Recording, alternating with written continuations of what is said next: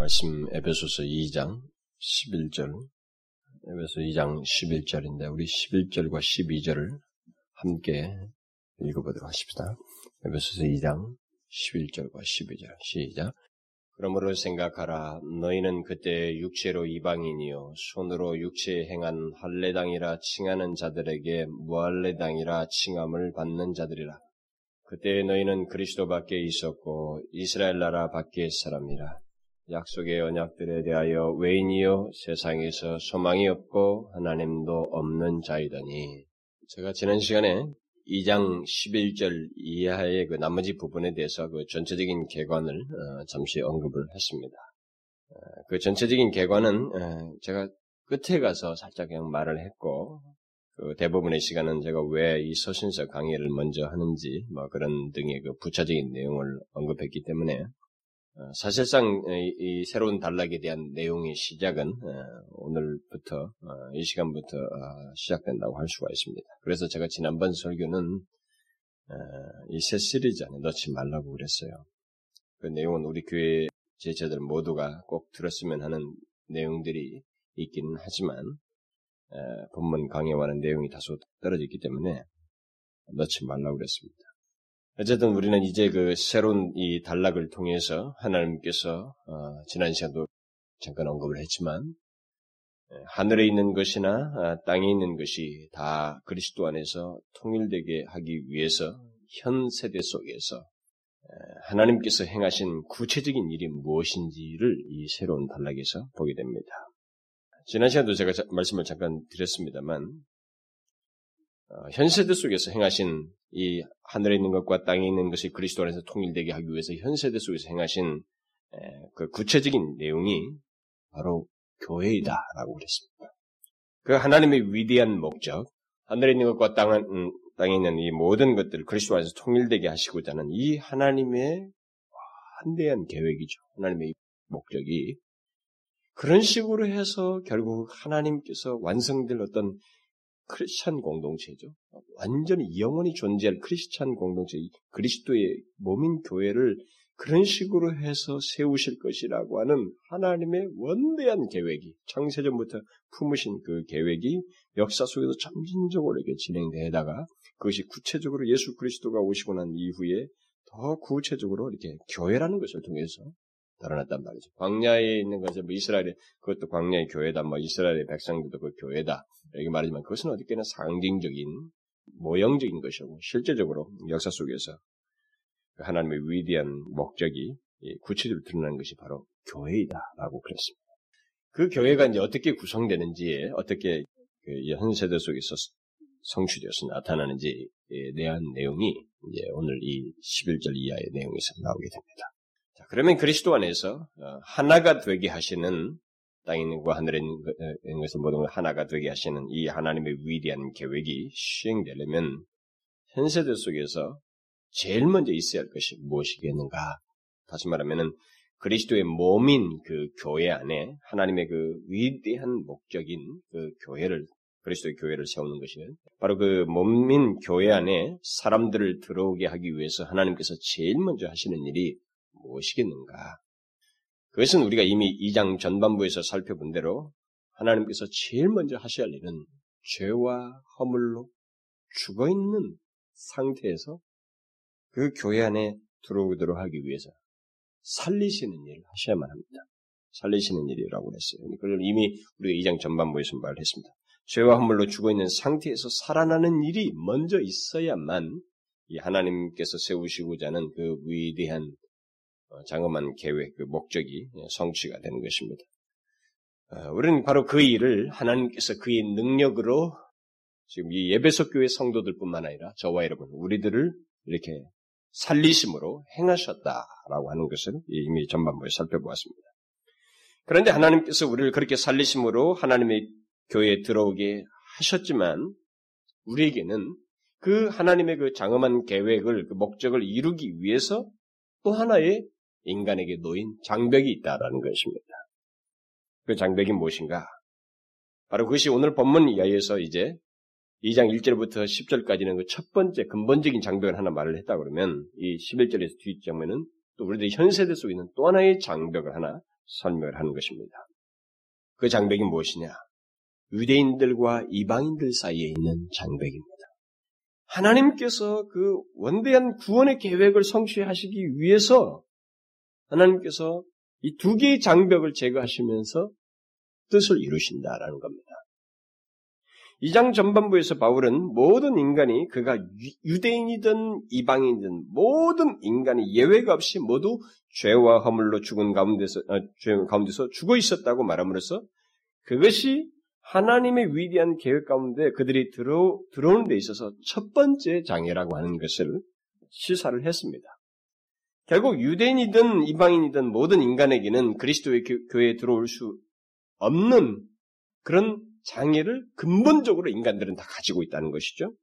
그런데 그 장애가 우리가 앞에서 살펴보았던 것처럼 예배석 교회 성도들에게 우리가라고 하는 죄와 허물로 죽었던 너희를 우리라고 하는 우리 크리스천들에게 이것이 제거된 것입니다. 어떻게?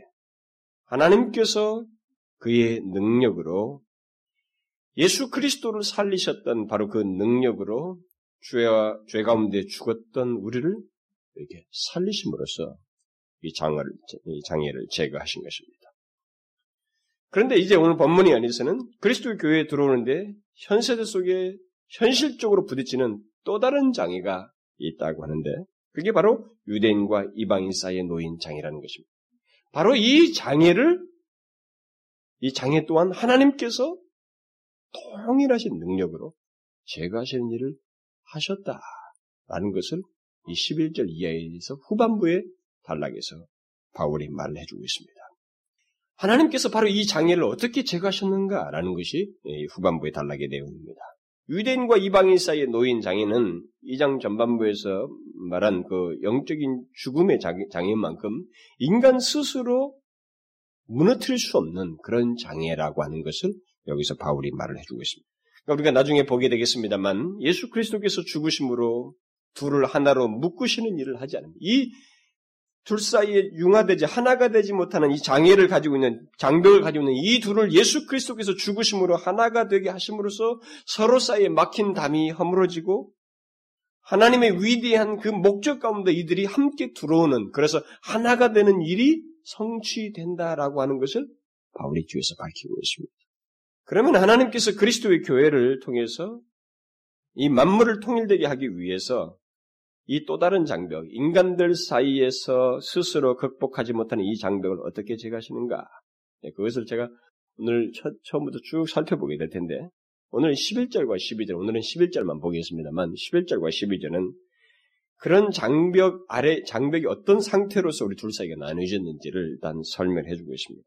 근데 이것이 굉장히 중요해요. 이게 마치 2장 1절부터 10절을 보는 데 있어서 2장 1절부터 3절을 먼저 이해해야 뒷부분을 이해할 수 있었던 것처럼 여기 11절과 12절 이해해야만이 또 뒷부분의 내용을 우리가 이해할 수 있게 됩니다. 더 그 앞에 뒤에서 설명하려는 내용이 얼마나 우리에게 놀라운 것인지를 충분히 이해하게 되는 것입니다.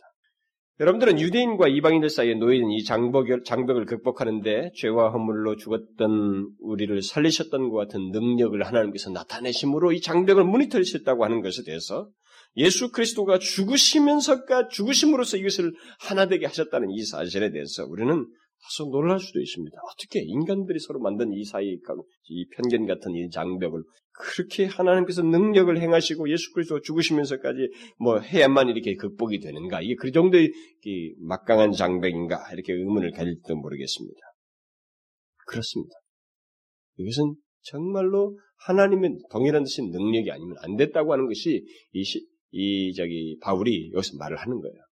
지금 앞에서부터 그 하나님의 크신 능력이 죄와 허물로 죽어있던 영혼을 살리시는 것과 통일하신 능력으로 부활, 예수 그리스도 죽은 자에서 부활케 하시는 그 능력으로 또 죄와 허물로 죽었던 우리를 다시 살리시고 또 이 장벽을 무너뜨리는 하나님의 동일하신 능력으로 이것을 극복해 하셨다고 하는 것을 바울이 계속해서 서술하고 있어요. 그 정도로 이게 막강한 장벽이었다는 것입니다. 인간사에 있어서. 우리가 이것을 어디서 지금 볼 수 있냐면 지금 유태인들이 하는 일을 보면 압니다. 유태인들이 이 장벽을 지금까지 극복하지 못하고 고집하고 있습니다. 깨질 못합니다. 절대로 못 깰 정도로 아주 이렇게 안 깨져요. 몇천 년입니까, 지금? 아브라함 때부터 특히 모세 율법 그 제정과 함께 지금까지 몇천 년 동안 이것이 계속되고 있는 것입니다. 바로 그런 그 장애를 제거하는 데는 인간의 노력이 아닌 하나님의 능력이 필요로 했다는 것입니다. 하나님은 그리스도 안에서 만물을 통일되게 하기 위해서 바로 그런 장벽 또한 제거하는 일을 놀라우신 비밀스러운 방식으로 그의 능력을 나타내심으로 이것을 제거하신 하셨다라고 하는 것이 이제 지금 여기 새로운 단락에서 이 얘기입니다. 그래서 바울은 현재 그리스도의 교회 안에 들어와 있는 에베소 교회 성도들에게 곧 이방인이었던 그들에게 그러므로 생각하라. 이렇게 말을 하면서 시작합니다. 너희들은 이것을 생각해야 된다. 우리가 제가 지난 시간 조금 얘기했습니다만 이것을 반드시 생각해야 된다는 것입니다. 무엇을? 너는 그때 육체로 이방인이었다. 손으로 육체 육체 행한 할례당이라 칭하는 자들에게 무할례당이라 칭함을 받는 자들이었다. 그때 너희는 그리스도 밖에 있었다. 이스라엘 나라 밖의 사람이었다. 약속의 언약들에 대해서 외인이요 세상에서 소망이 없고 하나님도 없는 자였다. 이것을 생각해라. 자, 이 말씀을 먼저 우리가 한 첫 번째 말씀만 보도록 합시다. 바울은 이것을 생각하랍니다. 우리들이 구원받기 이전, 곧 그리스도의 교회에 들어오기 이전에는 육체로 이방인이요 유대인들로부터 무할례당이라 칭함을 받는 자들이었다. 이것을 기억해야 된다라고 말하고 있습니다. 도대체 뭘 말하는데? 이게 무슨 내용인데? 왜 이것을 기억하라고 생각하라고 항상 생각하라고 말을 하는가?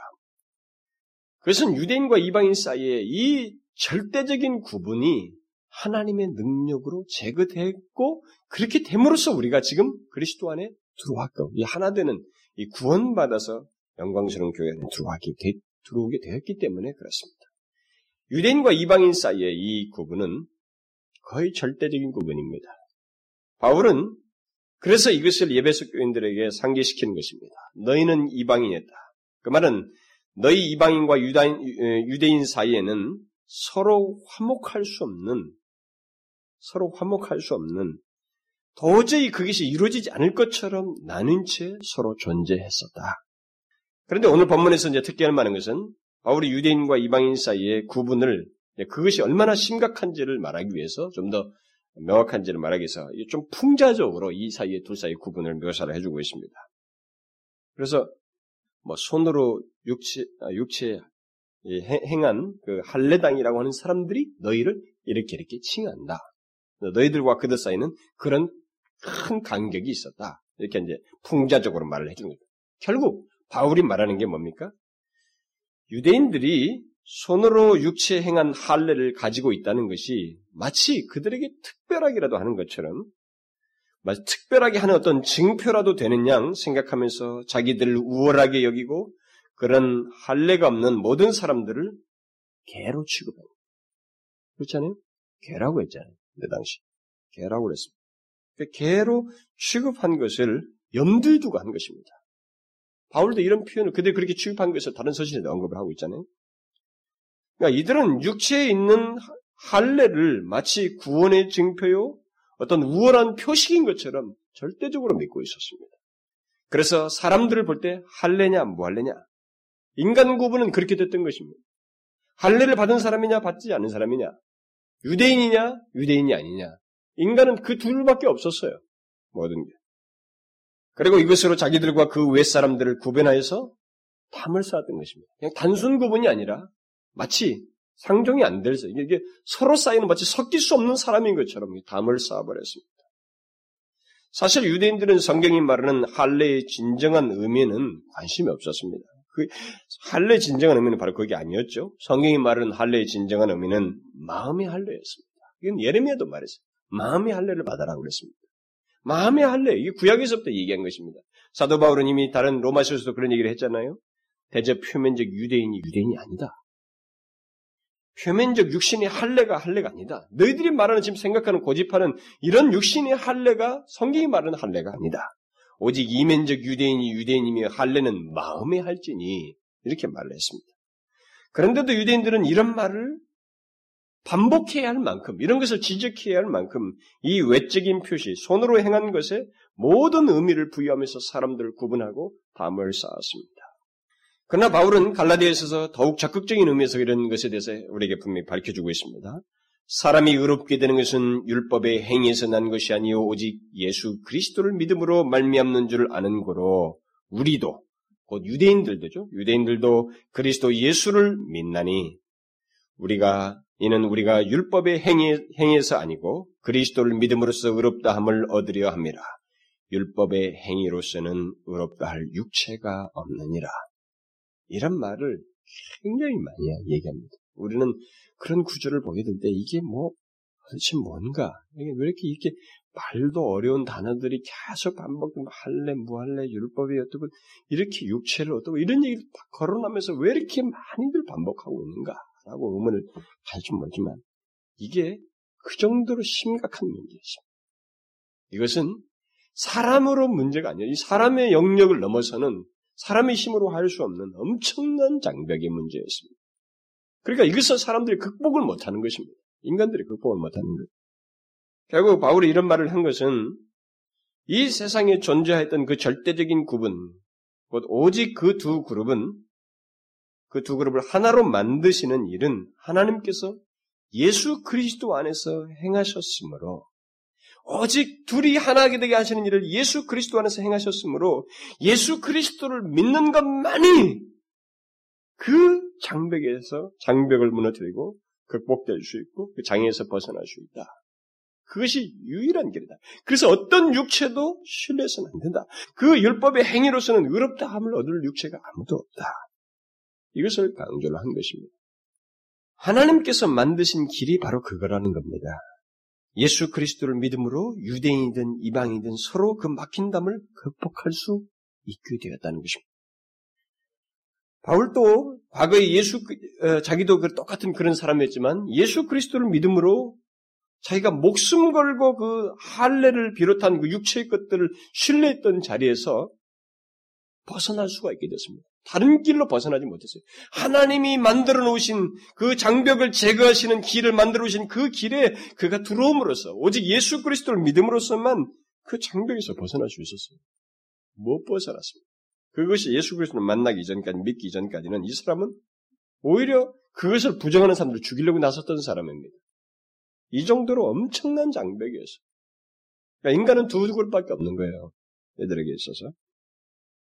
그런데 이 불가능해 보이는 이 장벽을 넘어서 이방인들과 유대인들이 하나가 되게 되었다. 하나가 될 수 있게 되었다는 것입니다. 이방인들에게도 이런 이방인들의 측면에서 보면 이것도 마찬가지입니다. 이방인들도 하나님께서 아브라함을 불러서 구별하심으로써 있게 된 이 구분은 스스로 어떻게 할 수가 없는 것입니다. 뭐 언약 언약에 해당 언약을 받지도 못했고 도무지 거기서 외인인 것입니다. 그야말로. 그런데 그들에게도 유대인들도 유대인이었던 그 바울도 스스로 극복하지 못했다가 예수 그리스도를 믿음으로써 하나가 될 수 있는 하나가 될 수 있었던 것처럼 이방인들도 마찬가지. 유일한 길은 예수 그리스도를 믿음으로 어떤 것을 육체의 것들을 신뢰하지 않냐고 오직 예수 그리스도를 믿음으로 그들은 이렇게 참 이스라엘 백성이 되어서 그리스도 안에서 하나가 될 수 있다. 그리스도의 교회라고 하는 그곳에 그들이 들어올 수 있게 되었다 라는 것을 어, 바울이 말을 한 것입니다. 이런 사실들 통해서 우리가 여기서 먼저 생각해야 되는 것은 이방인인 저와 여러분이 우리 앞에 놓여 있었던 그 절대 불능, 우리가 생각하기에, 우리가 느끼기에 절대 불능의 그 장애를 넘어 영원히 존재할 그리스도의 교회의 한 지체로 삼으셨다라고 하는 이 사실입니다. 뒤에 가서 이런 내용이 반복적으로 나오기 때문에 다시 더 강조를 하겠지만, 우리가 먼저 이 사실을 여기서 생각하고 넘어가야 됩니다. 우리 스스로, 여와 여러분이 지금 특별히 우리 이방인, 우리는 이방인인 사람들 아니에요? 우리 같은 사람들이 우리 앞에 놓여 있는 이 절대 불능의 장애를 넘어서 영원히 존재할 하나님께서 참 이스라엘 백성 육신적인 문제가 아니라 실제적인 의미의 교회를 영원토록 존재케 할 교회를 두셨는데 그 교회에 하나님께서 이런 장애를 제거하심으로써 여러분과 제가 들어올 수 있게 되었다 라고 하는 이 사실입니다. 바울은 바울은 바로 그런 면에서 그러므로 이 사실을 생각하라고 말을 하고 있는 것입니다. 그런데 이, 이 말을 현재 명령으로 쓴 걸 보면 항상 생각하라는 겁니다. 항상. 항상 반복적으로 생각하라는 거예요. 여러분 잘 생각해 보십시오. 저와 여러분은 그냥 예수를 믿게 된 것이 아니라 그냥 어떻게다가 내가 교회를 나와서 예수를 믿게 된 게 아니다 이 말입니다. 그렇게 혹시 생각할지 모르지만 결코 그렇지 않다는 거예요. 하나님은 먼저 우리 앞에 놓여 있는 절대 불능의 장애인 죄와 허물로 죽어 있던 이 죽음의 영적인 죽음을 극복해 하시는 그 장애를 제거하시는 능력을 먼저 행하심으로 우리를 교회 안에 들어오게 하셨어요. 그리스도의 몸된 교회 안에 그리스도인이 되게 하신 것입니다. 그것은 하나님께서 예수 그리스도를 죽음에서 일으키셨던 동일한 능력을 우리 개인에게 나타내심으로써 행하신 일입니다. 그뿐만 아니라 하나님은 손을 스스로 어떻게 손을 쓸 수가 없는 우리들에게 이 유방, 이 유대인과 이방인 사이 막혀 있는 이 담을 예수 그리스도를 보내심으로 그 십자가에 그 죽게 하심으로써 제거하셔서 우리로 하여금 이 그리스도의 몸된 교회 안에 들어오게 하신 것입니다. 도저히 불가능한 것처럼 보였던 유대인과 이방인 사이의 연합, 서로가 한 몸이 돼서 예수 그리스도를 높이고 하나님을 경배하는 일이 가능하게 되었다는 것입니다. 이것이 바로 하나님이 그, 그 앞에 그 에베소 1장 후반부에서 나오는 것처럼 지극히 그의 그 능력의 지극히 크심으로 인해서 크심을 나타내심으로써 가능하게 된 것이다. 이것은 오직 하나님의 능력으로 된 것이다. 라고 바울이 여기서 강조를 하는 것입니다. 제가 이 부분을 어, 설명하는데 제가 가지고 있는 이 편견이 극, 편견이 극복되는 게 얼마나 어려운가라는 문제를 가만히 생각해 보아서 이런 문제와 관련해서요. 제가 그것을 적용하기 위해서 뒤에 가서 다시 언급을 하려고 하는데 저는 이 편견이 신앙까지 탁 덮어 씌워져 있으면은 내가 볼 때 어렸을 때 태어나서 그걸 딱 그런 편견과 신앙적으로 딱 받게 되면 죽을 때까지 못 깰 것 같아요. 스스로. 절대로 나는 못 깰 거야. 이 말이 난 실감이 나요. 이것은 하나님께서 그런 편견에 차 있는 그 막힌 담을 가지고 있는 그들에게 하나님께서 제거하시고 예수를 믿음으로 그 무너뜨리시는 일을 하지 않는 한은 안될 거라고 생각합니다. 여러분 우리가 어려서부터 가지고 있는 이 편견조차도 늙어서까지 못 깨잖아요. 그렇게 힘든 거예요. 이게 지금 근데 그게 한 개인의 둘 사이 문제가 아니라 이 인류 사이에 있는 구분이에요. 인류가 두 개로 나뉘어 있는 것입니다. 마치 이제 모든 것이 적대되는 그런 두 개로 나뉘는 장, 나뉘어 있는 상태에 있단 말이에요. 그 이전까지. 근데 그것을 행하시는 데 있어서 하나님께서 자신의 능력으로 일을 행하셨다. 어떻게 해요? 예수 그리스도를 죽게 하시면서 그 일을 행하신 것입니다. 그러니까 여기에 하나님의 치밀한 간섭과 그의 능력의 역사에 의해서 이 일이 진행되었다는 사실입니다. 그러므로 여러분과 제가 지금 현재 예수를 믿게 된 이 배경 속에는 현 세대 속에서 행하신 하나님의 그 같은 능력에 힘입은 것이라고 하는 것을 기억해야만 합니다. 이 두 가지 절대 불능의 장벽 또는 장애를 하나님께서 제거하셨, 제거하심으로 우리가 지금 영원히 존재할 그리스도의 교회의 지체가 되었다는 것을 우리는 기억해야 됩니다. 사도 바울은 이것을 항상 기억하라는 것입니다. 우리가 지금 현재 영원히 존재할 그리스도의 교회의 지체가 된 이 장면까지 오기 위해서 하나님께서 우리에게 행하신 일이 무엇인지를 기억해야 된다는 것입니다. 이게 한 개인이 단순히 그냥 몸을 이동한 문제가 아니라 하나님 편에서 행하신 일이 엄청나요. 저는 이 부분에 대해서 1장을 강의할 때도 언급을 했습니다만 그리고 2장에 와서는 하나님의 은혜로 말미암아 구체적으로 우리가 죄와 뭐 죽은 상태에서 건지움 받는 이 내용을 얘기했습니다만 또 다른 우리의 사회적인 문제가 있어요. 이 현 세대 속에 인간이 오랜 전통 속에서 만들어 놓은 깰 수 없는 어떤 장벽이 있었단 말입니다. 이것을 하나님께서 제거하시는데 아들을 보내셔서 제거하시는 거예요. 놀라운 일이에요. 그래서 그걸 생각하라는 것입니다. 그래서 여러분과 제가 지금 영원히 존재할 하나님이 딱 영원히 존재할 완성될 하나의 교회를 지금 세우시고 있거든요. 새로운 사회, 새로운 공동체죠. 그리스도를 머리로 한 그리스도의 교회를 지금 세우고 있습니다. 이게 하나님의 창세전에 품으신 계획이란 말이에요. 이 계획을 진행하기 위해서 역사를 지내오면서 아들을 보내시고 죽게 하시면서 이 그들을 유대인과 이방인을 하나가 되게 하시면서 결국 이 상황 속에서 현세대까지 흘러서 우리가 여기 들어오는 이 장면에는 바로 그렇게 그런 일을 행하신 하나님의 능력의 역사가 배후에 있었다는 것입니다. 그것이 없이는 우리가 그리스도인 될 수가 없었다는 거예요. 이 그리스도의 공동체 안에 그리스도의 교회 안에 들어올 수가 없었다는 것입니다. 그래서 사도 바울은 이것을 생각하라는 것입니다. 항상 생각하라는 거예요. 그저 나 한 사람이 구원받았다고 구원받았다고만 생각하지 말고 하나님이 장세전에 계획하신 이 신비스러운 그리스도의 교회, 하나님의 아들 예수 그리스도께서 이 땅에 오셔서 죽게 하시면서까지 지상에서 성취돼서 영원히 존재하게 되는 이 영원한 유일하게 존재하여서 영원히 가는 완전한 한 공동체, 하나가 된 공동체, 그리스도로 엮여진 공동체, 하나님이 직접 다스리는 하나님과 한 몸처럼 되어 있는 한 공동체에 들어오게 하시는데 하나님께서 이런 일을 친히 미리 계획하시고 행하셨다고 하는 사실을 잊지 말라는 것입니다. 여러분과 제가 지금 들어와 있는 이 공동체, 우리는 이 가시적인 공동체만 생각하지만 이 교회를 생각하니 그게 아니고 지금 여기서 말하는 일차적인 교회는 우리가 알 수 없는 교회예요. 우리가 못 보는 무형교회입니다. 이것은 거짓되거나 죄를 해결치 못한 받은 자들거나 뭐 이런 사람들은 들어올 수가 없어요. 오직 예수 그리스도의 십자가의 보혈로 죄 사함을 받아서 정결케 된 자들만 완전하게 구성되는 한 공동체입니다. 그러니까 오직 거듭난 사람들로만 구성되어 있는 그리스도의 한 교회를 얘기하는 것입니다. 이게 이, 이 교회는 영원히 존속되는 것입니다. 영원히 존속되는 교회예요. 그래서 하나님께서 우리 앞에 놓여 있는 이런 장애들을 제거하시면서 우리로 하여금 바로 그 영원히 존속하게 되는 그리스도의 몸된 교회로 우리를 부르셨다라는 것입니다. 이 부르시는 데서 제거하신 이것을 생각지 않고는 우리가 지금 어떤 상태에 와 있네, 우리가 그런 축복을 받았네, 그리스도의 교회 안에 들어와 있네, 그런 교회에서 영원히 존재하겠네, 라고 하는 이 내용에 대한 반, 바른 이해와 감동을 우리가 가질 수가 없고, 그래서 하나님 앞에 교회에 속한 그리스도의 몸된 교회 안에 속한 그리스도인으로서 삶이라든가 내용을 제대로 가질 수가 없다라는 거예요.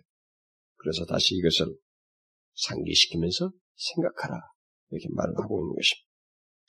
그런데 이것은 우리가 죽고 나서 있게 되는 게 아니고 지금 지금 우리가 예수 그리스도를 믿음으로 그리스도인이 되었다는 사실이 이미 그 영원할 그리스도의 교회 안에 들어와 있다는 것, 거기에 속하였다는 것을 말해준다는 것입니다. 우리가 그리스도인이 되었다는 것은 우리 앞에 놓여 있는 장애들이 하나님의 능력에서 제거되었다는 것을 의미하기 때문에 예수 그리스도의 죽으심으로 말미암은 은혜를 우리가 지금 현재 덧입고 이 영원히 지속될 교회 공동체 안에 그리스도의 몸된 공동체 안에 우리가 들어와 있다는 것을 말하기 때문에 그런 사실 아래서 우리의 삶을 이해해야 되고 우리에게 주어진 인생을 바라보아야 되며 인생에서 삶을 어떻게 살아든지 시간과 우리들의 모든 것들을 관리하고 처리해야 된다. 이게 이제 바울이 전개하는 논리예요, 뒤에 가서. 그래서 1장과 2장, 여기 3장까지 계속되는 이 내용들을 다 충분히 이해하지 못하면 저 4장 후반부에서 나오는 그 삶의 적용에 대한 이 내용들이 도저히 이해가 할 수가 없습니다. 예수를 못 믿어요. 그 내용들을, 뒤에 있는 내용들을 행할 수도 없고 의욕도 안 생깁니다. 어떻게 우리가 예수를 믿는데 뭘 어떻게 말해줘? 뭣도 모방도 하지 말라. 여러분 나중에 읽어보면 제 이 앞에서 지금 전하는 내용을 다 설명 들은 사람만 뒤에 말씀들을 이해합니다. 나중에 사장 뒷부 앞에 거 이해 못한 사람은 뒤에, 뒤에 있는 내용만 들으면 윤리적으로만 들리고 어떤 사람은 화가 난다고. 잔뜩 화가 난다고. 그런 설교를 들으면 거부 반응이 생기고. 그러므로 우리는 지금 영원한 그리스도의 교회, 그 영광스럽고 영원히 빛날 그리스도의 교회에 또 영원 무궁토록 하나님과 함께할 완전한 교회 안에 속하였다고 하는 사실을 알아야 됩니다. 이것은 영원히 장래에 있을 완성될 나라를 우리가 보게 되겠지만 예수 그리스도를 믿는 자에게는 현재 바로 그런 교회 안에 속하였다는 것을 알아야 된다는 것입니다. 어떻게 이렇게 되었느냐? 이전에 우리가 어떤 상태에 있다가 이렇게 되었는가? 이것을 지금 먼저 이 11절과 12절에서 바울은 강조하고 있는 것입니다. 그것을 특별히 그렇게 어떤 상태에 되었다라고 하는 그것에 가기 이전에 거기에 앞서서 그런 상태로 가기 이전이 우리가 어디로부터 그렇게 됐는지 이것을 기억해야 된다. 뭐요? 죄와 허물로 죽어있던 상태에서 그렇게 되었다. 그리고 우리로서는 해결할 수 없는 절대 불능의 장벽을 가지고 있는 이방인과 유대인 사이의 장벽이 하나님의 능력에서 제거됨으로써 그렇게 가능하게 되었다. 자, 그, 그런 것을 먼저 염두에 두면서 우리가 이것을 생각함으로, 항상 생각함으로 하나님께 마땅한 태도가 어떠한지를 우리가 가져야 된다. 만일 바로 우리가 그런 어떤 상태에서 그런 영광스러운 그리스도의 교회에 속하게 되었는지를 생각하지 않는다면 어, 우리들의 신앙생활들은 균형을 상실하게 되는 겁니다. 그리스도인다운 삶이라든가 이 세상에서 그리스도는 어떻게 서야 되는지 이런 문제에서 다 요동하게 되는 거예요. 그래서 하나님께서 이 모든 것을 계획하시고 역사 속에서 행하시며 가능케 하신 그 하나님 그분께 대한 영광과 존귀와 찬양을 돌리고 싶은 진정한 의욕이 솟아나지가 않는 거예요. 그러니까 무엇인가 자극을 줘야만이 흥분을 시키거나 뭔가 외적인 자극을 주고 그들을 이렇게 막 붐을 일으키듯이 뭐 해야만이 아, 그런가 해서 하나님을 찬양하는지 모르지만 이런 내용에 대해서 분명한 이해가 없으면 자기가 하나님을 향하여서 스스로 그렇게 나에게 그렇게 행하신 하나님을 기억하면서 그분께 영광을 돌리고 존귀와 찬양을 돌리고 싶은 순전한 마음, 순전한 의욕이 생기지 않는다는 것입니다. 그래서 제가 가끔 문제 제기하는 게 바로 그거예요. 어려서부터 예수를 믿어왔다고 하는 신앙생활 크리스천 가정에서 자라나왔다고 하는 사람들에게 한 가지 큰 결함이 있는 게 그거예요. 그들은 이런 필요를 못 느끼는 것입니다. 자기 자신들의 그냥 수동, 의무로 몸에 배어서 하는 그것도 굉장히 중요해요. 어떤 사람은 그것도 안 돼가지고 힘들어요, 진짜. 어, 사실 저 같은 사람의 입장에서, 목사 입장에서 보면 그런 것이 잘 돼 있는 사람들이 사실상 있으면, 많이 있으면 좋아요. 최소한 그런 사람들이 있음으로 인해서 교회에서 활동도 잘하고 그들은 뭐든 합니다. 근데 나중에 그들이 그런 실제적으로 이런 내용이 없이 그렇게 봉사를 하고 교회에서 수고를 하게 되면 나중에 그들은 문제의 장본인이 됩니다. 자기 의를 드러내는 거야. 자기 의를 드러낸다는 것은 무기를 쓴다는 거거든요. 내가 이렇게 한 것에 대해서 알아주지 못하거나 이것이 인정받지 못하거나 어떻게 되면 이것을 가지고 우리는 파괴적인 행동을 하는 거예요. 지난주 수요일날 서, 어, 참석하지 않은 사람들은 수요일날 설교 좀 들으세요. 테이프 좀 들으세요. 저는 안타깝습니다. 뭐 제가 수요일날 설교하는 거 또다시 주일 날 예배 그날 제일 많이 모으니까 주일 날 예배 설교할 수는 없고 각각 하게 되는데 사실 전체가 같이 들어야 될 내용이거든요. 근데 뭐 주일 날 예배만 듣는 사람, 그 메시지만 듣는 사람이 있고 오후에만 주일날만 듣는 사람이 있고 수요일날 못 듣는 사람이 있으니까 안타까운데 꼭 들으셔요. 우리가 공동체 안에서 어떤 사람들이 공동체 안에서 그렇게 삐뚤어져 나가는지 그 한 신뢰가 성경에 나온 것을 제가 설명을 했습니다. 우리는 하나님께서 이 바울이 여기서 네가 생각해라. 그러므로 생각하라고 하면서 이런 것을 상기시키는 이 내용에 대한 그런 것들을 가지고 있지 않으면 우리가 어떤 상태에서 이렇게 영광스러운 그리스도의 교회에 속하게 되었는지 이런 것에 대한 분명한 이해와 신앙을 이해를 가지고 있지 않냐면 하나님께서 지금 현재 주신 나에게 예수를 믿는 하나님을 아버지라 부르게 하시는 이런 은혜의 단계에 나를 부르신 것에 대해서 깊은 감사, 우러나오는 감사, 정말 한 몸을 다해서 돌리고 싶은 영, 영광 돌리고 싶은 마음, 존귀와 찬양 이런 게 순전하게 안 나오는 거예요. 다분히 수동적이다. 솔리데오 글로리아가 안 되는 것입니다. 오직 하나님께 영광 돌리는 일이 안 되는 거예요. 그러므로 여러분 우리가 이것을 기억해야 됩니다. 여러분과 제가 지금 예수를 믿어서 그리스도의 교회 안에 들어오게 된 이것은 상상할 수 없는 얘기예요. 제가 이런 표현을 1장 3절부터 14절 강의할 때도 얘기를 했고 몇 차례 얘기했지만 지금 이 앞부분에서 말하고 있는 이 바울의 설명은 정말 아, 엄청난 거예요. 제가 여러분들의 강의를 설명을 다 했어도 뭐 한 절을 가지고 한 번씩 했어도 그 가지고도 안 됩니다. 우리가 이것을 나중에 확인할 때는 이건 놀라운 일이에요. 직접 확인하는 장면은 놀라운 일입니다. 그래서 우리가 지금 현재 속하고 있는 영원히 존재할 그리스도의 교회 안에 들어왔다고 하는 이 사실은 하나님의 계획, 예수 그리스도의 죽으심을 통해서 그의 능력으로 제가시는 장벽을 제거하시면서 이 모든 개인의 장벽, 우리 사회적인 이 민족 가운데, 우주 가운데, 역사 가운데, 인류 가운데 있는 장벽, 이런 것들을 다 제거하면서 주신 결과이기 때문에 하나님께 뒷부분에서 말한 것처럼, 야, 너희들 이렇게 살아라? 너 시간을 이렇게 써라. 그리고 너희들 이렇게 감사해라. 너 이렇게 돼? 아무 소리 못하게 되는 거예요. 무슨 말인지 알겠어요? 뒷부분에 가서 하나님께서 너희들 이래야 된다. 세월을 아껴라. 아무 할 말이 없는 거예요. 이 내용을 알아야만. 그야말로 솔리데 그루에 하나님 그저 내 몸을 통해서 영광을 받으시옵소서. 이것밖에 결론이 안 나는 거예요. 이것을 이제 적용적인 차원에서 한번 생각해 볼 필요가 있어요. 이 문제를. 하나님께서 유대인과 이방인 사이의 장벽을 예수 그리스도 안에서 제거하심으로써 이제 우리에게는 더 이상의 인간이 해결할 수 없는, 풀 수 없는 장벽이라는 것은 없게 되어버렸습니다. 바로 이 사실이 우리들의 현실 속에서 어떻게 이해되어지고 또 하나님의 백성들 사이에서 얼마나 이것이 확인되어지고 누리게 되는가라는 이 문제를 현실적, 현실적으로 적용하는 차원에서 한번 생각해 볼 필요가 있어요. 하나님은 우리들에게 하나가 될 수 있는 길을 열어주셨고, 그러니까 인간들 사이, 유대인이든 이방인이든 인간들 사이 어떤 이 서로 사이 장벽이랑 막힌 것이라는 것은 일체 없게끔 이제 하나님께서 정리를 해버리셨습니다. 하나가 될 수 있는 길을 완전하게 열어주셨어요. 그러므로 우리들은 이제 초대교회처럼 그리스도 안에서 하나님을 누려야만 합니다. 그럼 초대교회가 그랬잖아요. 사도행전 초반부에 보게 되면 그들이 유대인들과 이방인 물론 거기서는 유대인들부터 먼저 시작합니다만 나중에 뒤로 가면 바울에게서 전, 전도된 섞이잖아요.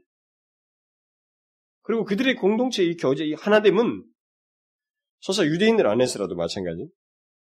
이 하나됨은 놀라운 일입니다. 물론 그 안에 유대인들이지만 지방이 흩어져 있던 디아스포라들이 모여가지고 그런 경험을 또 하기도 하기 때문에 그야말로 이 그리스도 안에서 하나됨을 그들이 놀랍게 누리게 됩니다.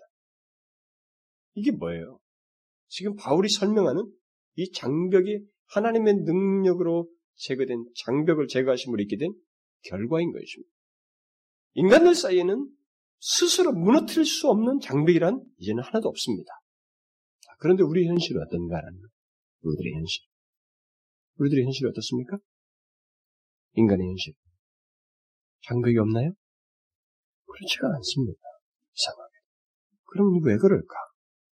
이전에 유대, 그 이유는 뭐 다른 게 아니라 이전에 유대인들이 가졌던 태도를 소위 예수를 믿고 난 다음에 예수를 믿는다고 하는 사람들이 똑같이 답습하고 있기 때문에 그런 일이 생깁니다. 그런 차원에서 우리가 이 문제를 한번 적용해 볼 필요가 있어요. 뭘 답습합니까? 많은 사람들이 과거의 유대인들처럼 다르다고 하는 것. 하나님께서 이스라엘 백성을 구별하셨잖아요. 네, 구별하심을 통해서 이 다르다고 하는 것을 서로 사이에 자기와 이방인들 사이에 서로 다르다고 하는 이 서로의 차이점의 차이점을 장애물로 만드는 거예요. 인간은 이 실수를 아주 잘합니다. 여러분 잘 생각하셔야 돼요. 분명히 유대인과 이방인 사이에는 차이가 있었습니다. 하나님께서 이방인들에게는 이방인들에게는 그냥 섭리 가운데서 일반적인 은혜를 주셨어요. 그러나 유대인에게는 하나님께서 특별한 은혜로 간섭하시고 역사하시고 언약을 맺으셔서 그들에게 특별하게 하나님께서 함께 하시는 역사를 보여주셨습니다. 그런 분명한 차이가 존재해요. 그러나 하나님께서 그렇게 다르게 그 은혜를 베푸셨다고 해서 유대인들만 존재 가치가 있다고 인정하고 또 이방인들은 그런 존재 가치도 없다고 그들을 인정치 않은 그것은 아니라 이 말입니다. 그런데도 하나님은 그 유대인들을 택하셔서 그들을 통해서 이방인 세계에 하나님의 뜻을 전하기 위해서 세운 것이지 그런 면에서 일차적인 차이 구별에 뽑아낸 것이니 그런 구별에서는 일차적인 의미가 바로 그것인데 차이의 의미는 바로 그런 의미인데 유대인들은 그 차이를 하나의 장벽으로 만들었던 것입니다. 바로 이것이 우리들에게 똑같이 답습되는 거예요. 다르다고 하는 것과 틀리다는 것 사이는 근본적으로 다릅니다. 근본적으로 개념, 전혀 다른 개념이죠.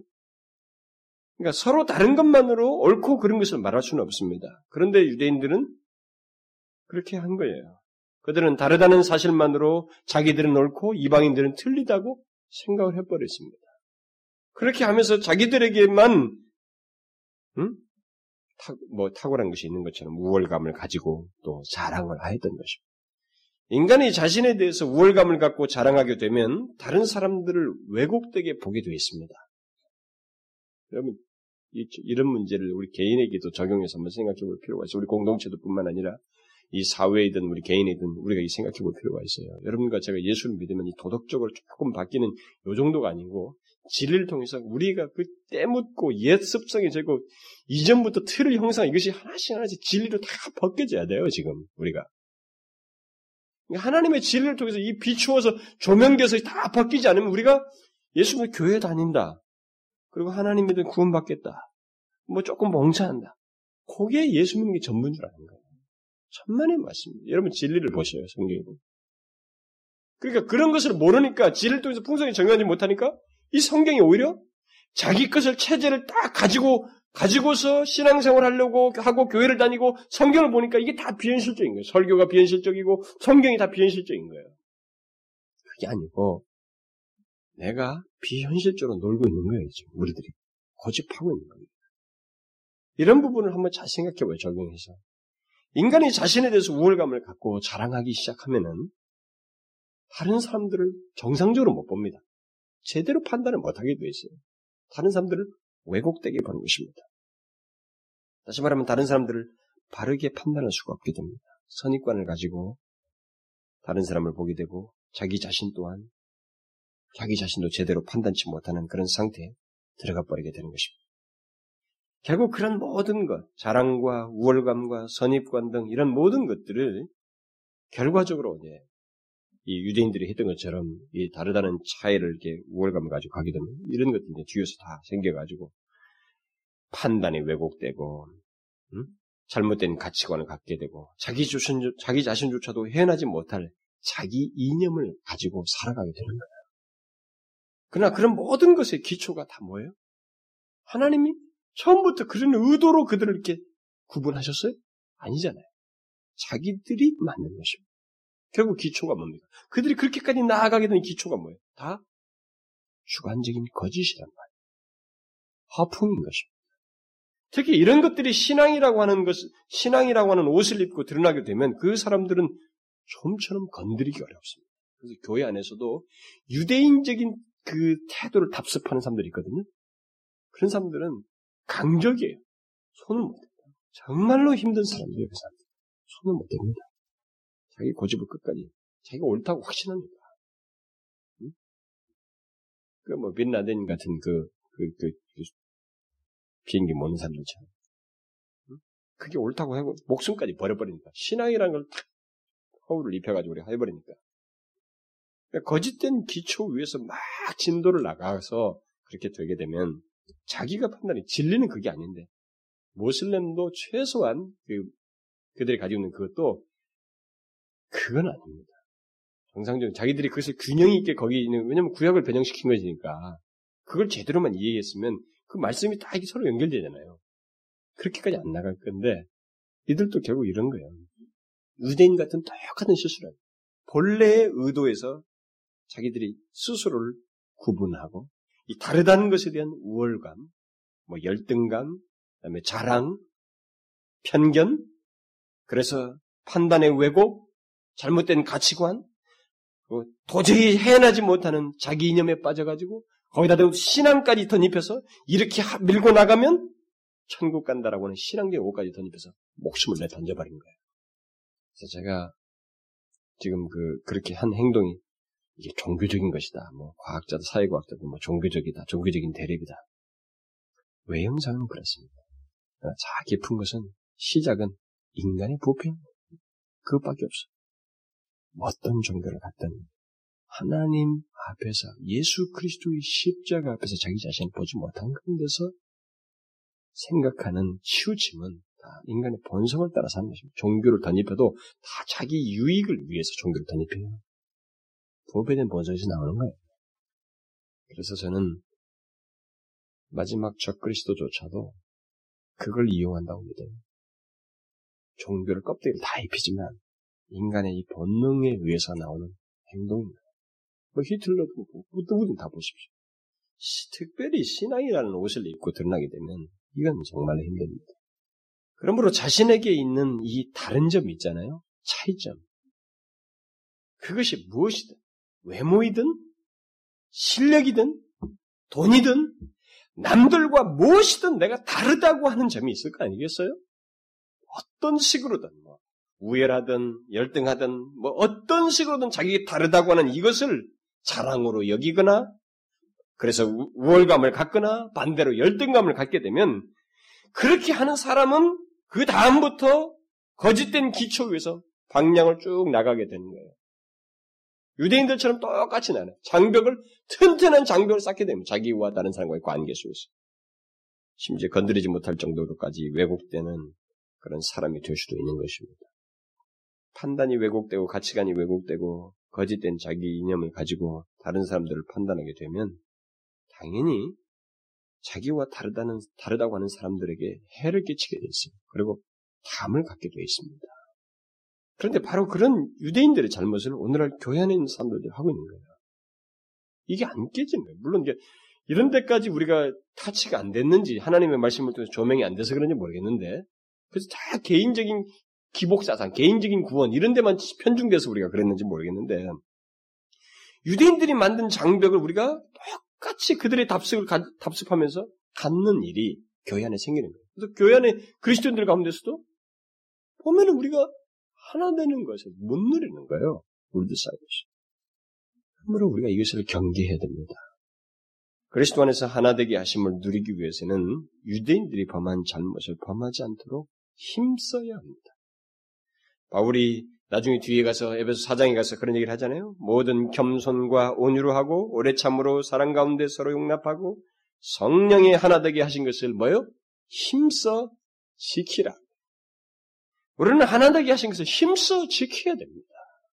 이건 뭐 가만히 하나님께서 장애를 제거했으니 모든 것이 그냥 그대로 간다. 근본적인 이 그 그룹에서 그래요. 그러나 이 지상에 있는 우리들 사이에서는 완전한 교회로 아직 거기에 형성돼서 된 게 아니기 때문에 이 지상에서 그런 사람들이 있음에도 불구하고 우리는 이것을 힘써 지키지 않으면 왜곡되는 일을 하는 거예요. 그런 잘못을 범하시고 하나 되게 하시면 힘써 지키지 못하는 일을 할 수 있단 말입니다. 서로에게 손상을 주고 아픔을 주는 일을 할 수가 있게 되는 것입니다. 결국 어떻게 가능하다는 거예요, 그게. 우리가 하나 되기 이전에, 곧 그리스도의 교회에 들어오기 전에 우리들이 어떠했는지를 항상 생각하면 되는 거예요. 이 사도 바울이 그러므로 생각하라는 말을 딱 따르면 돼요. 이것을 힘써, 하나 되게 하시 힘써 지키기 위해서는 사도 바울이 말한 대로 너희들이 그리스도의 교회, 교회에 들어오기 이전에 어떠했는지를 좀 생각해라, 항상. 그러면 된다라는 거예요. 어, 목사님, 그게 무슨 답입니까? 그게 답이에요, 여러분. 두말할 거 없어. 나와 다른 사람 사이에 차이가 있을지언정 하나도 우울한 것이 내게 없다는 것을 이 바울의 말을 따라서 생각을 해야 돼. 왜? 왜 우울한 것이 없다는 겁니까? 하나님의 판단 기준자가 지금 뭡니까? 지금 앞에서도 우리 2장 후반부에서 자랑할 것이 없다고 얘기했잖아요. 그러니까 우리가 이 교회 안에 공동체 안에 들어온 우리들에게 있어서 자랑할 것이 하나도 없고 우울한 것이 누구도 우울한 것이 하나도 없다는 것을 지금 계속 강조하는 게 뭡니까? 첫 번째부터 우리가 다 누구예요? 우리끼리 서로 판단하는 것은 여기서 하나도 고려가 안 되고 있습니다. 누가 공부를 잘하네, 또 누가 돈이 많네, 누가 건강하네, 누가 예쁘네. 이것은 여기서 하나도 고려가 되고 있지 않습니다. 그렇죠? 선택된 무리 가운데. 구원받은 그리스도의 교회에 들어온 사람들 아무런 것이 고려가 안 되고 있어요. 무엇이, 무엇이 고려되고 있습니까? 다 죽었다. 다 죄와 함물로 죽었다. 그것만 지금 얘기하고 있잖아요. 그런 상태에서 내가 하나님의 능력으로 살리심을 입은 겁니다. 응? 그리고 나는 외인이었어. 우리는 외인이라. 하나님과 언약을 맺지 못했던 그런 족속, 뭐, 이방인이었단 말이야.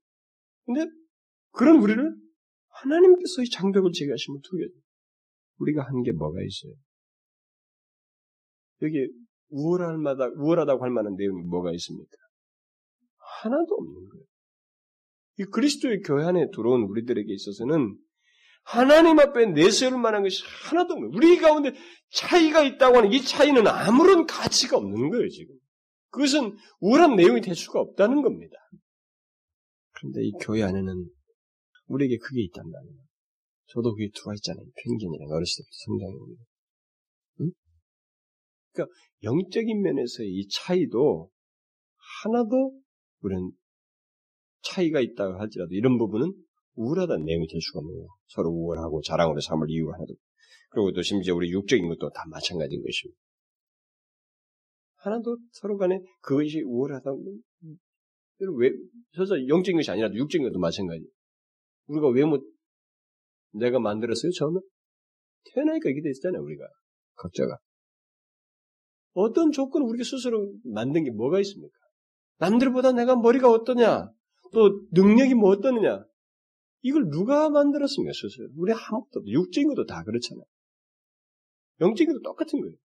내가 어떻게 여기 와 있느냐 이거 뭐 아무런 설명을 내가 할 수 있는 게 없잖아요, 지금. 이 예배서 2장 처음부터 말하는 게. 전적으로 주어가 누구라고 그랬어요? 여호와께서 하나님께서. 하나님께서 살리셨고 하나님께서 장애를 제거하셨어요. 이 그리스도 교회 안에 우리 들어오게 하신 겁니다. 응? 이두 절대불능의 이 담이 서로 사이에 있었는데 이것을 제거하시는 일을 하나님께서 하신 거예요. 다르다고 하는 것은 틀리다는 게 아니에요. 그건 아무런 의미가 없습니다. 오직 하나님의 은혜로 나가, 내가 다른 사람 믿지 않고 있지만 내가 지금 믿게 되는 하나님의 은혜로 됐을 뿐 이것이 저 사람과 나와 다르다고 그래서 내가 우월하거나 자랑으로 삼거나 저들에게 그렇게 있는 거예요. 자랑하려면 뭘 자랑해야 돼? 이렇게 하신 하나님 이렇게 하시기 위해서 십자가에 죽으신 예수 그리스도 오직 예수 그리스도잖아요. 그거 아닙니까? 그래서 교회 안에서 우리는 인간이 넘지 못할 장벽은 이제 없습니다. 하나님 다 제거하셨다. 그런데 우리들 사이에 이 장벽을 만든다고 하는 것은 우리들이 통일하게 그것을 답습하고 있는 거예요. 다르다고 하는 문제를 무기처럼 만드는 거예요. 장, 장애물로 만들고 서로 사이에 간과 그래서 교회 공동체 안에 이런 차별을 서로가 두고 차이를 이렇게 자랑과 교만과 그다음에 편견과 뭐 이렇게 하면서 잘못된 자기 이념에 빠져 사람들을 판단하고 그 판단하면 반드시 그 사람과 관계를 간 사람 상처를 주거든요. 그러니까 서로가 상처를 거야. 물론 완전해지진 않습니다. 이 세상에서 우리는 완전한 공동체를 꼭 아까 말한 것처럼 그리스도의 완전한 교회는 완성된 하는 날에서 보게 됩니다. 그것은 정말로 완전하다. 그리고 그 중에 누구도 도태됨이 없어요. 하나도 제외됩니다. 영원히 가는 거예요. 영원히 한 공동체라고. 그리스도를 머리로 한 완전한 공동체로서 하나님과 영원히 존재하는 거예요. 그런 면에서 그때는 완전하겠죠. 지금 완전치 않아요. 그러나 이 부분을 우리에게 말을 했을 때는 우리가 생각할 수 있잖아요. 우리가 힘쓰라 했잖아요. 힘쓰라고 했으니까 힘써 지킬 수 있잖아요. 그 명령에 따라 순종할 수 있지 않습니까? 최소화할 수 있는 것입니다. 물론 교회 안에는 거듭나지 못한 사람도 있고 뭐 그러나 그 핑계만 가지고 될 수가 없어요. 우리가 힘써 지키라는 말씀에 순종하면 되는 것입니다. 우리는 유대인들이 이, 이 범한 것 같은 그런 잘못을 범함으로 해서 교회 안에 우리들 사이에서 공동체 안에서 교회들 사이에서 담을 쌓는 이런 일을 해서는 안 되는 거예요. 오히려 저와 여러분은 나를 이렇게 다르게 하신 하나님을 생각하고 동시에 내가 어떤 상태에서 이렇게 됐는지를 항상 생각하고 하나님 앞에서 살고 다른 사람들과의 관계를 갖게 되면 우리는 하나 되게 하시는 것을 지킬 수 있다는 것입니다. 내가 누구있는지만 기억하면 큰 도움이 되는 거예요. 그게 답이래요. 네가 어떤 놈이었냐 말이야. 너 종 아니었어. 너 이집트에서 종이었잖아. 그런데 네가 이렇게 지금 상전 취급 받고 있잖아. 그걸 잊는 거예요, 인간. 여러분과 제가 지금 교회에 와서 하나님을 믿는 이것은 여러분 우울한 거 하나도 없어요. 예수 그리스도의 십자가가 아니었으면 하나님의 사랑이 아니었으면 여기 못 앉아 있습니다. 그것만 생각하면 왜? 스스로 움직일 수 없는 죄와 허물로 죽어버렸던 자이기 때문에 그리고 장벽이 있어서 못 넘을 장벽이 있어 어디에 와요 우리가 안 되는 자였는데 하나님께서 하신 거예요. 이것만 생각하면 우리들 사이의 장벽은 극복될 수 있는 겁니다. 담을 쌓지 않을 수 있어요. 드러난 차이는 틀린 것이 아닙니다. 다 차이가 있어요. 믿음에도 조금씩 차이도 있어지고, 뭐 이런 것도 차이. 그러나 그것은 우리가 판단할 수 있는 잣대는 아닌 것입니다. 유대인들은 다르다는 것을 틀리다고 해석했습니다. 다른 것은 틀린 거 아니에요. 다 똑같이 수. 다를 수 있습니다. 오히려 다르게 하신 하나님을 생각하고 주님께 영광을 돌리는 그런 우리가 되죠. 여러분, 우리 공동체 안에서 인간이 극복해야 할 이 편견이 있거든요. 저도 참안 바뀌어지는 게 있어요. 은연중에 나도 의식만 안 하고 있으면 그 편견을 따라서 사람을 쭉 이렇게 생각을 하고 판단하려고 하는 그게 있습니다. 그렇게 힘들어요. 유대인들의 편견 극복하는 게 정말 하나님의 능력이 만들 만큼 이게 인간에게 힘든 거예요. 그러나 우리가 그때 예수를 생각하는 게 뭐예요? 내가 누구였는가? 지금 현재 누리고 뭘 할 수 있는 이런 것은 하나님께서 주셔서 된 거 아닌가?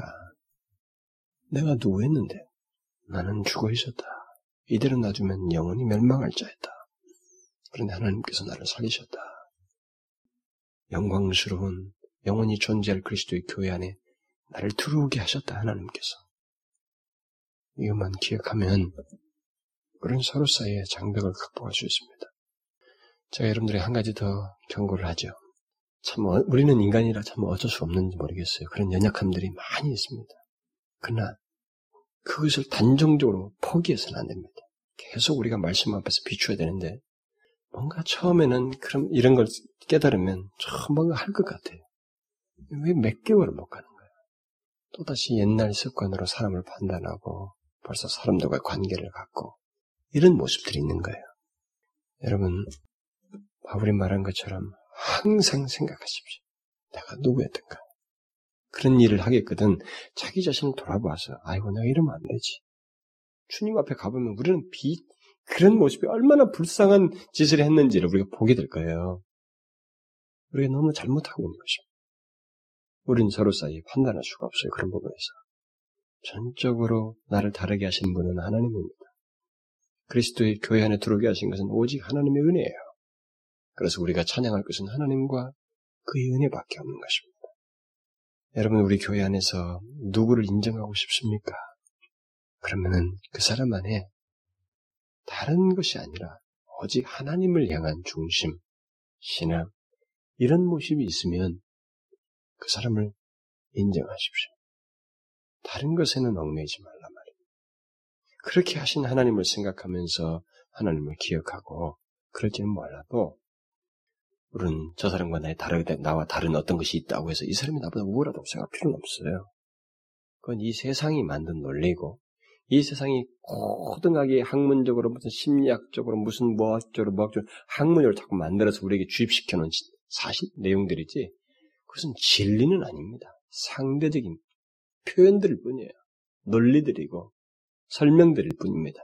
진리는 아닙니다. 진리는 예수 그리스도밖에 없어요. 하나님으로부터만 나오는 것입니다. 하나님이 아닌, 하나님도 나오지 않은 것은 모두가 거짓이에요. 잘 아시죠? 선과 악의 개념이 어떻게 나눠집니까? 어떻게 나눠져요? 하나님 편이냐? 하나님 뜻을 따르느냐? 아니냐? 이게 선악이에요. 성경이 말하는 것입니다. 그러니까 여러분들은 여기서 이런 말을 못 않을 수도 있어요. 왜냐하면 기독교를 상대적으로 생각하니까. 그러나 이 세상에는 창조주 한 분밖에 없는 것입니다. 여호와밖에 없어요. 그분만이 참 신이세요. 그러니까 그분밖에 없기 때문에 그분을 따르는 것이 참이고 선이고 진리인 거예요. 그분이 아닌 것에서 나온 모든 것은 진리는 아닌 것입니다. 설득력 있고 유용할 수는 있어도 진리는 아닌 거예요. 그래서 여러분과 제가 세월이 지나도 이런 말씀을 통해서 자신을 상기하면서 하나님 앞에 빗나가지 말아야 됩니다. 하나 되게 하시면 힘써 지켜야지 그르치고 서로도 사이 장벽을 만들어서 어렵게 하고 상처를 주는 일을 하면 안 됩니다. 우리가 하지 못할 일을 하는 거예요. 하나님은 다 제거해 버렸습니다. 그걸 우리가 다시금 만든다는 것은 정말로 안 좋은 일이에요. 기도합시다. 하나님 아버지, 하나님께서 저희들을 그 영원히 존재할 그리스도의 교회 안에 두시기 위해서 창세전에 계획하시고 예정하시고 또 그것을 예수 그리스도를 주게 하시며 이 현세대 속에서 드러내시고 우리에게 있는 모든 장애를 다 제거하시며 이 교회 안에 들어오게 하신 것을 감사합니다. 하나님의 이 사실을 기억하고 영원히 존재할 그리스도의 교회 안에 두신 하나님, 그 놀라우신 하나님의 은혜를 찬양하며 감사드리며 영광을 돌리는 저희들이 되게 하여 주시고, 우리가 넘지 못할 장애가 없도록 채가신 하나님 앞에 혹시라도 우리가 서로 사이에서 담을 쌓는 나에게 이 달라진 사실 때문에 나에게 있는 이 다른 점 가지고 무기로 사용해서 장애물, 장애물로 두는 그런 어리석음을 범치 않게 하여 주옵소서. 그런 것 때문에 교만하고 우월감에 빠지고 열등감에 빠짐으로 담을 쌓아서 다른 사람들과의 관계에 상처를 주고 어려움을 주는 일이 없게 하여 주옵소서. 우리들은 그리스도께서 하나 되게 하신 것을 힘써 지키는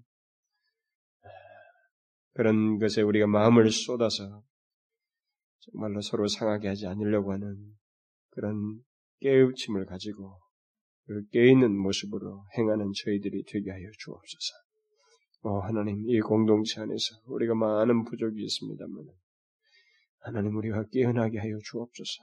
서로를 생각하며 하나 되게 하신 이렇게 하시기까지 하나님께서 너무나 놀라운 사실들을 행하시고 역사하셨는데 그것을 우리들의 불찰로 서로 상하게 하고 하나 되게 하심을 깨는 일이 없도록 하나님이 우리가 기억하고 각성하여서 서로 살아가게 하시고 교제하게 하여 주옵소서. 예수 그리스도 이름으로 기도하옵나이다. 아멘.